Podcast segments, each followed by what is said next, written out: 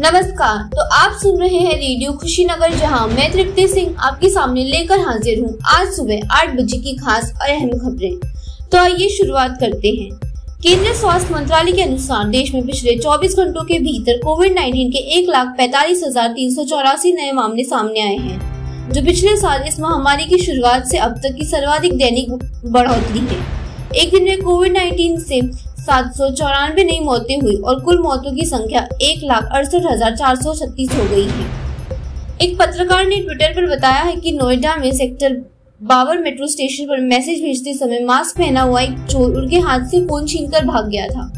पत्रकार के मुताबिक, जब वो शख्स के पीछे भागे तो वो पलटकर उन्हें और उनकी ओर भागा और फ़ोन लौटाकर कहा भाई, मुझे लगा वन प्लस नाइन प्रो का मॉडल है। उत्तर प्रदेश में पंचायत चुनावों के लिए कम से कम दो उम्मीदवारों ने कथित रूप से चुनाव प्रचार के लिए आवारा कुत्तों पर अपने पोस्टर चिपका दिए। एक कुत्ते पर चिपकाए गए पोस्टर की तस्वीरें भी सोशल मीडिया पर काफ़ी वायरल है। पशु अधिकारी कार्यकर्ताओं ने इसकी आलोचना कर उम्मीदवारों के खिलाफ पुलिस कार्रवाई करने की मांग भी की है। उत्तर कोरिया के शीर्ष नेता किम जोंग ने देश के मौजूदा आर्थिक संकट की तुलना 1990 के दशक के अकाल से की, जिसमें 30 लाख उत्तर कोरिया लोग मारे गए थे।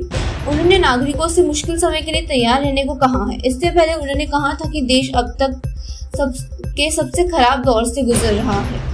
लखीमपुर खीरी में शुक्रवार को जंगल के पास मवेशी चराने गए। एक युवक पर बाघ ने हमला कर उस जंगल के अंदर खींच लिया। इसके बाद ग्रामीणों ने पीछा करने के बाद भाग, बाघ उसे छोड़कर भाग गया, लेकिन युवक की मौत हो चुकी थी तब तक। महाराष्ट्र में गृह विभाग ने शुक्रवार शाम को आदेश जारी कर उन्नीस सौ छियासी बैच के आईपीएस संजय पांडे को राज्य की पुलिस महानिर्देशक का अतिरिक्त प्रभार सौंपा। वर्तमान में संजय महाराष्ट्र के स्टेट सिक्योरिटी कॉरपोरेशन के महानिदेशक के तौर पर कार्य करते थे। आपको बता दें कि इससे पहले संजय ने मुख्यमंत्री उद्धव ठाकरे को पत्र लिखकर उन्हें दरकिनार करने की शिकायत भी की थी। गौतम बुद्ध नगर में मास्क नहीं लगाने को लेकर पुलिस ने बिजली विभाग के कुछ कर्मचारियों का चालान काट दिया, जिसके बाद बिजली कर्मियों ने रुबुपुरा कोतावली व एक दारोगा के घर की बिजली सप्लाई बंद कर दी। कर्मचारियों ने दारोगा पर बेवजह चालान काटने का आरोप लगाया। हालाँकि अधिकारियों की सुलह करने के बाद सप्लाई वापस चालू कर दी गई है।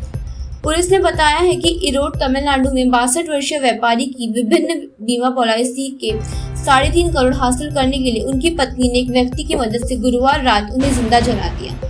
हादसे के बाद अस्पताल में भर्ती व्यापारी के घर को ले जाते समय आरोपियों ने वाहन को आग लगा दी थी जिसमें वो सवार थे।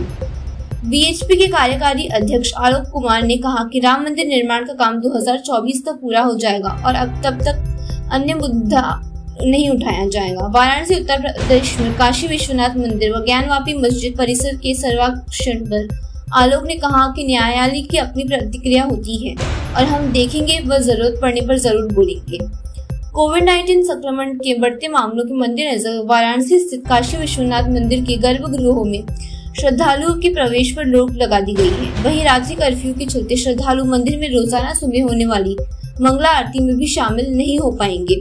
इसके साथ ही श्रद्धालुओं को बिना मास्क के मंदिर में प्रवेश भी नहीं मिलेगा। बीएमसी ने बताया कि कोविड 19 टीकों का स्टॉक उपलब्ध न होने के चलते सभी निजी टीकाकरण केंद्र 12 अप्रैल तक बंद रहेंगे। बीएमसी के मुताबिक 10 अप्रैल और 11 अप्रैल को सिर्फ़ सरकारी केंद्रों में ही टीका लगेगा। बीएमसी के अनुसार कर्फ्यू के दौरान टीकाकरण के लिए योग्य नागरिक टीकाकरण केंद्र तक यात्रा कर सकते हैं। महाराष्ट्र में कोविड 19 की वर्तमान स्थिति की समीक्षा के लिए राज्य के मुख्यमंत्री उद्धव ठाकरे ने शनिवार को वीडियो कॉन्फ्रेंसिंग के ज़रिए सभी राजनीतिक दलों के नेताओं के साथ सर्वदलीय बैठक बुलाई। आपको बता दें कि महाराष्ट्र में कोविड 19 के सक्रिय मामलों की संख्या पूरे देश में अब तक सबसे अधिक है। उत्तर प्रदेश के पूर्व शिक्षा निर्देशक और समाजवादी पार्टी के एमएलसी वासुदेव यादव पर प्रयागराज में विजिलेंस ने आय से अधिक संपत्ति अर्जित करने का केस दर्ज कर लिया है। रिपोर्ट्स के मुताबिक विजिलेंस ने वासुदेव यादव की उन्नीस सौ अठहत्तर दो के बीच अर्जित आय व व्यय की पड़ताल की, जिसमें आय से 109 प्रतिशत अधिक संपत्ति का भी पता चला है। भोपाल में छह वर्षीय के रेप के आरोप में उसके नाना व एक अन्य रिश्तेदार को गिरफ़्तार किया गया। है बच्ची की माँ के अनुसार उसका रिश्तेदार फास्ट फ़ूड खिलाने के लिए बेटी को घर से ले गया था, लेकिन वो बेटी को उसके पिता के घर ले गया, जहाँ दोनों ने उसका रेप किया है। महुबा के महुआ बाँध गाँव में शुक्रवार को निर्माधीन कुएँ का मलबा धसने से उसमें दो मजदूरों की मौत हो गई है, जबकि दो अन्य मजदूर गंभीर रूप से घायल हुए हैं। उप जिला अधिकारी मोहम्मद उवेश ने बताया कि घायलों को अस्पताल में भर्ती कराया है। आपको बता दें कि आठ मजदूर कुएँ की खुदाई का काम कर रहे थे। महाराजगंज की जेल में करीब ढाई साल से बंद युगांडा में सेबेनिया बेन नामक नागरिक को कोर्ट के आदेश पर शुक्रवार को रिहा कर दिया गया है। दरअसल उसे नवंबर 2018 में फर्जी पासपोर्ट के सहारे नेपाल जाते समय गिरफ़्तार किया गया था। जेलर के मुताबिक अरविंद श्रीवास्तव सेबेनिया ने जेल में काम कर जीत परिश्रमिक से तीन हज़ार का जुर्माना चुका दिया है। ईसी ने शनिवार को बताया कि असम के तीन विधानसभा क्षेत्रों ने चार पोलिंग स्टेशन में 20 अप्रैल को दोबारा मतदान किया जाएगा। ईसी ने रतबारी सोनाई व हाफलांग विधानसभा क्षेत्र के कुल चार पोलिंग स्टेशन में एक अप्रैल को हुए मतदान को अमान्य करार दिया है। रतबारी में ईवीएम बीजेपी उम्मीदवार कृष्णेंदु पाल से जुड़ी कार में मिली थी।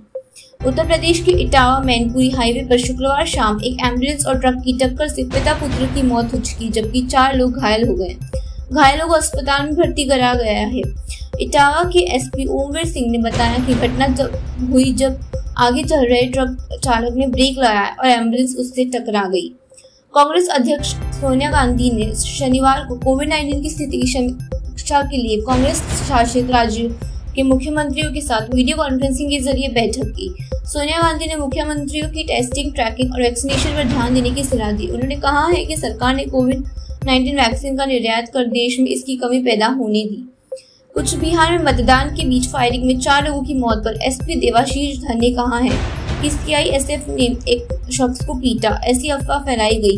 तीन सौ साढ़े तीन सौ लोगों ने हथियारों के साथ सीआईएसएफ पर हमला किया था। उन्होंने बताया, जब राइफल छीनने और बूथ में घुसने की कोशिश की गई, तब सीआईएसएफ ने फायरिंग करना शुरू कर दी। किसान आंदोलन को लेकर केंद्रीय गृह मंत्री नरेंद्र सिंह तोमर ने शनिवार को कहा है कि ज़्यादातर किसान संगठनों और अर्थशास्त्रियों ने कृषि कानूनों का समर्थन किया है, लेकिन कुछ किसान कानूनों का विरोध कर रहे हैं। उन्होंने आगे कहा, सरकार किसानों के साथ ग्यारह दौर की बातचीत कर चुकी है और बातचीत करने के लिए आगे भी तैयार है। पेट्रोलियम डीलर्स एसोसिएशन ने राजस्थान सरकार द्वारा पेट्रोल डीजल पर वैट वृद्धि के विरोध में शनिवार को एक दिन की हड़ताल की, जिससे राज्य में लगभग सात हज़ार पेट्रोल पंप बंद रहे। एसोसिएशन के अध्यक्ष सुनीता बगई ने कहा कि राजस्थान सरकार ने कोविड 19 के दौरान वैट बढ़ा दिया, जिससे पड़ोसी राज्यों की तुलना में ईंधन की कीमत पाँच से दस रुपए महँगी हो गई। तो ये थी आज की बड़ी और अहम खबरें। तो कैसा लगा आपको ये हमारा ये शो हमें ज़रूर बताइए और कल तक का इंतज़ार करिए। हम फिर हाजिर होंगे कुछ और बड़ी और अहम खबरों के साथ। तब तक बने रहिए खुशीनगर समाचार के साथ और सुनते रहिए रेडियो खुशीनगर। जय हिंद, जय भारत।